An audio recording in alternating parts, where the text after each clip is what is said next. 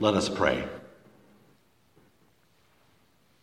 May the words of my mouth and the meditations of all of our hearts be acceptable to you, O God, our rock and our Redeemer. Amen. A private jet carrying a pilot and a CEO went down over the Pacific. Miraculously, the two washed up on the shore of a small spit of an island. The pilot sat down to sunbathe while the CEO, a take-charge kind of guy, went out to scout the island. After a brief time, the CEO came back and said to the pilot, "I've got bad news. There's no food or water on this island." And the pilot said, "I make $200,000 a year and I tithe." The CEO said, "Did you hear? There's no food or water, and we're hundreds of miles from any shipping lane. We're going to die." And the pilot said to him again, "I make $200,000 a year, and I tithe." The CEO shouted, "You think being a good churchgoer is going to bring you another miracle? You don't understand. We have no food or water, and we're surrounded by an empty and rough ocean. We're going to die." The pilot responded, "No, you don't understand. I make $200,000 a year and I tithe. My pastor will find me."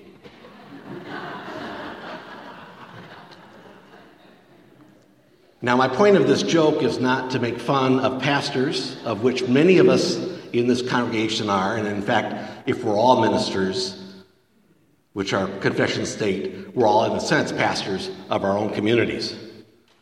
My point of this joke is that one good miracle deserves another. Our reading from the Gospel of John this morning proposes two miracles accomplished by Jesus: feeding a multitude with a small number of loaves and fishes, and his walking on water. Now, our receptivity to these stories might depend on whether we accept them as miracles. Shaped by the Enlightenment and modernity, secular modernity, our culture suspects claims of miracle. It rules out miraculous intervention by the divine that interrupt an orderly flow of nature's laws. In an age of materialism, miracle has become a discarded relic. God's past displays are relegated to be forgotten or explained away from materialist causes. Critical reading of Scripture then becomes a way of taking out a sign-giving, interventionist God from our history and instead substitute psychological or existential lessons. In that case, the meaning of the sign of the feeding of the multitude from a small number of loaves and fishes might existentially mean that Jesus initiates sharing from his limited resources, but that a more significant feeding can be accomplished by followers in the crowd being motivated to share from their own abundance based on an ethical mirroring of the initiatory acts of Jesus. Fish and loaves can be spread from a community of shared resources based on mirroring Jesus' signal act of holding a loaf of bread aloft and giving thanks to God. The sign is Eucharistic. We hold the bread aloft and give thanks to God so that we are internally moved to participate in the hospitality that shares from our own abundance. This sign demonstrates to us that the virtue of gratitude is contagious, and in collectivizing, a community of gratitude brings about social hospitality. This ray of reading the feeding of the multitudes as an explanatory sign rather than a miracle, humanizes and normalizes Jesus, perhaps at the expense of his divinity. Jesus initiates the sharing of food, and his followers complete the process. In the same way, if we read the walking on the water episode as a literary sign rather than a miracle, we might note that the metaphor of stormy water is a sign of chaos in ancient Near Eastern texts, including the Bible. The cosmic waters symbolize the continued threat the forces of chaos pose against God and creation. The sea pushes against the boundaries God established for it. In Isaiah 51, it is said that as creator, God produces and calms the waves. And in Genesis 1, God gives humanity a directive to subdue the earth, subdue nature.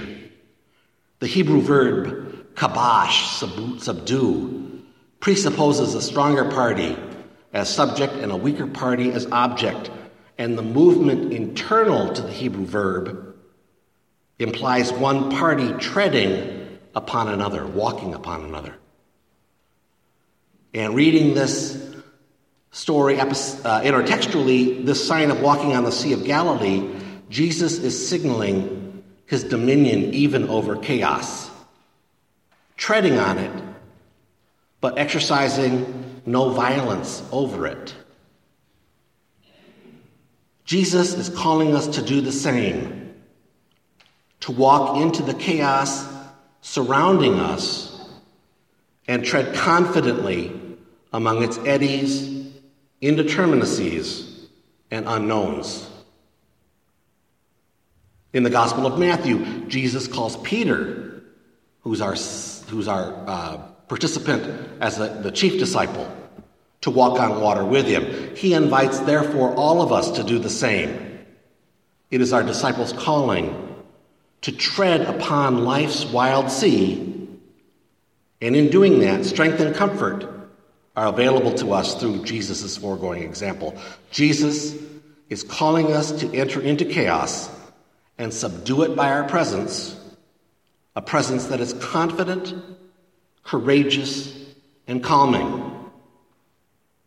Jesus walks into the demonic storm like we are to walk into systemic sin as bringers of truth and grace, hospitality, and healing.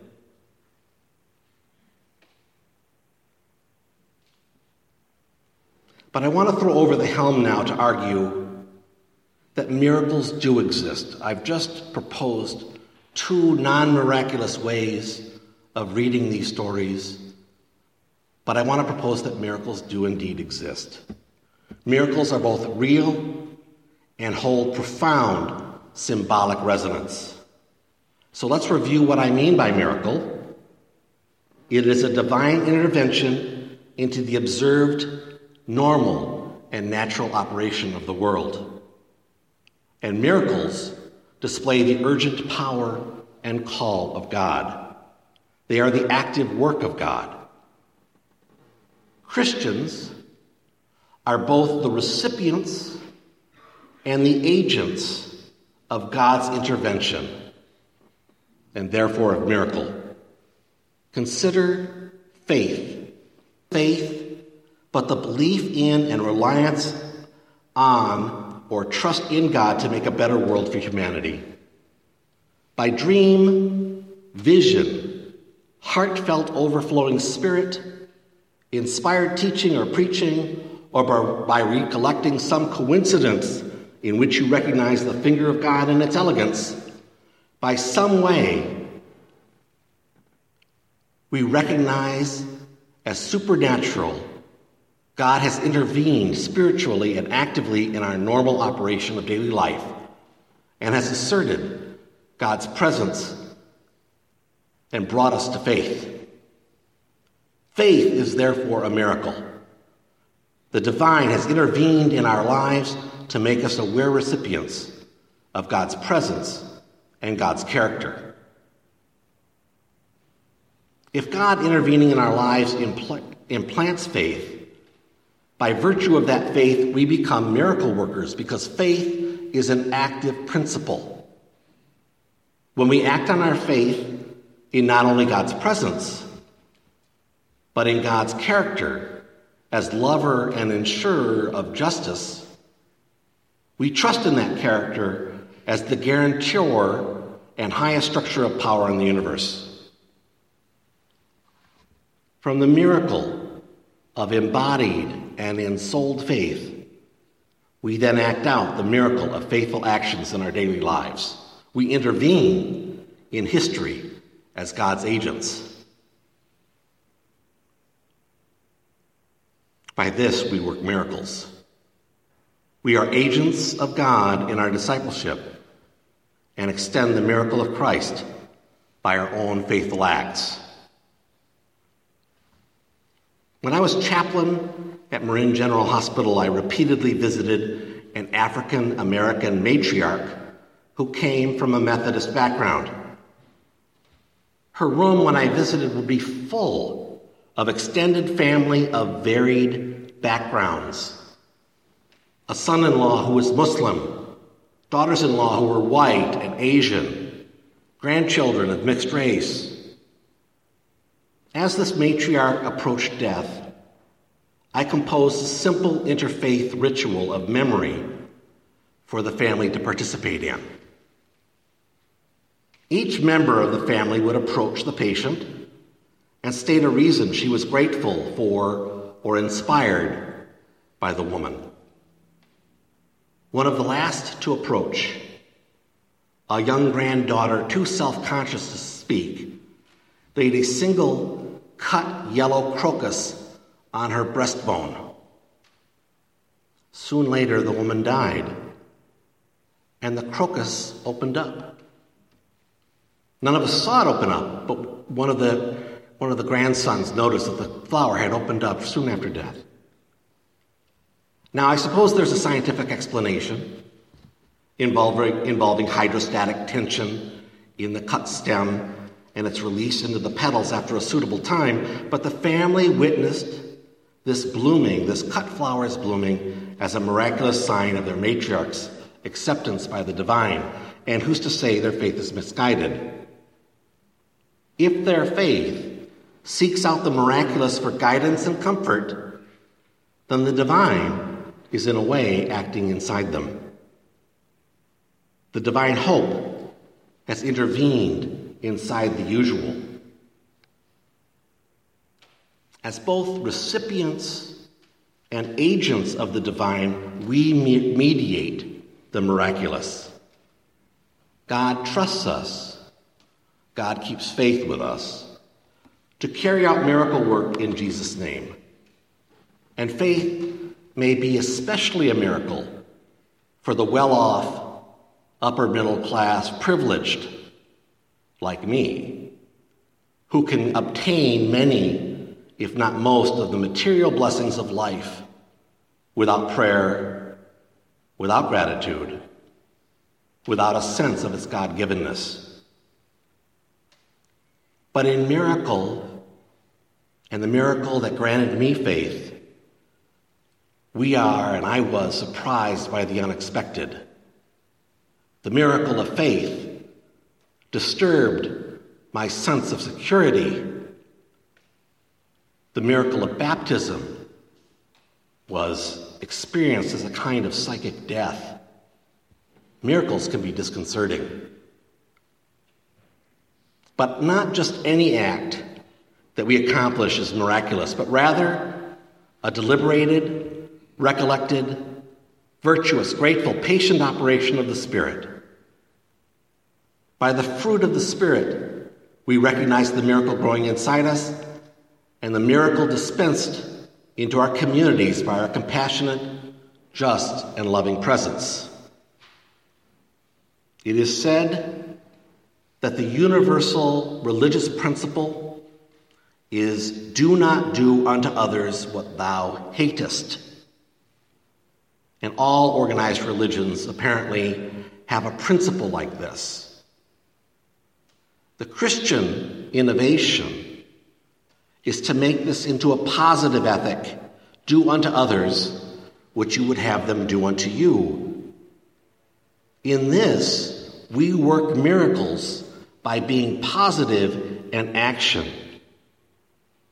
The miracle is God's will recognized in our concrete acts, not just in the absence of hostility. The positive claim makes our calling for miraculous faith to empathize with the condition of our neighbor and anticipate their needs before they even articulate them, even if they can articulate them. Through our training in Christ's experience in the Gospels and recollecting in faith our own experiences of suffering, we can recognize the gamut of human need. The Gospels and our experience therefore become a calling, the calling, for anticipating and acting charitably, which are our miracles in society and in community. Mediating the miracle of faith includes our ability to dream, to recognize elegance, and to move to make those dreams and elegances a reality of the kingdom of God. It is our Jesus-inspired consciousness that spurs us to take risk for the miraculous. A young man was invited to a family dinner at an elderly woman's home. He excused himself to use the bathroom and then noted there that the bath did not have a handrail to grasp for exit and in case of slippage.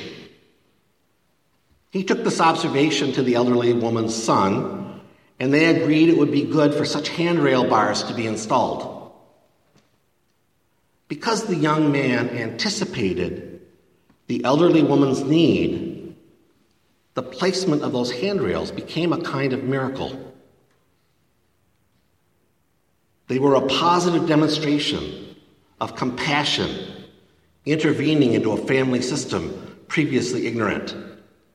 And if those handrails prevent later slippage to save the elderly woman's life, the miracle is compounded. This is doing miracles for others, which you would have them do for you. Now, I accept these are mundane miracles, but consider the Americans with Disabilities Act. There was a time its accommodations were miracles to the disabled. Now it is the minimum legal requirement, but its spirit can be replicated for hospitality to all who need to feel it.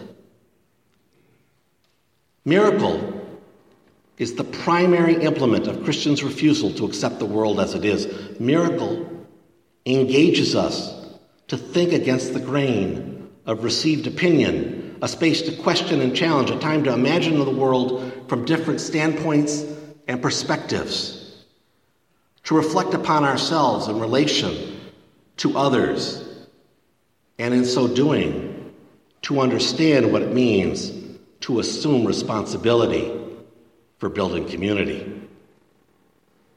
Miracles do not absolve us from acting responsibly, but rather miracle shows us how to live creatively and imaginatively. They're not a get-out-of-jail-free card from God.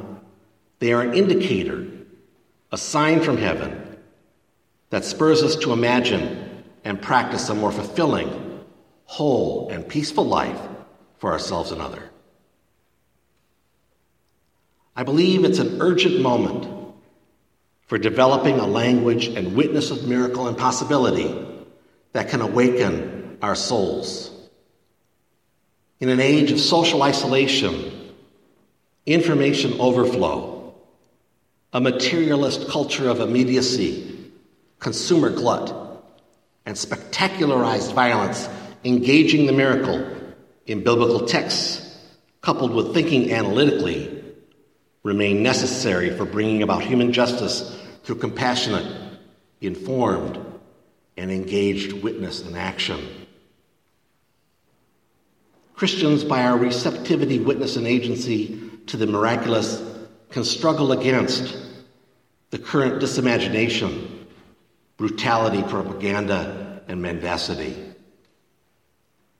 Contemplating and interpreting miracle confuse our human capacities to dream, analyze, and collectivize inside neighborhoods of compassion. Thinking and acting miraculously means not only learning how to engage the world, but also refusing to succumb to the unthinkable.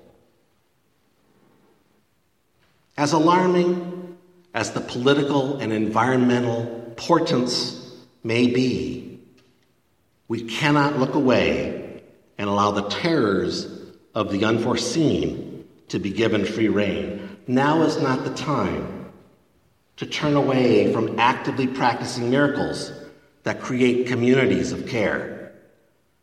The stakes are perilously high, but we cannot allow the power of our dreams, inspired by the miracle around us, to turn into nightmares. Today's environmental and political crises must be countered by our embrace of historical memory of miracle. Our miracle working rejects the normalization of unjust principles and opens a space for imagining that alternative worlds can be brought into being. The spaces opened by our faithful working of miracle create a bulwark against cynicism and fosters a notion of hope that can be translated into forms of collective, political, and social resistance. Jesus inspired resistance to injustice and degradation of any kind is a miracle. With the wind of cosmic consciousness at your back, go into the world to make miracles. Wherever God has planted you, upset the regular order of human things like Jesus did with the miracle of faithfulness that loves and heals. Practice sharing bread and fish. Create communities that refuse hoarding and instead ground themselves in gratitude and hospitality.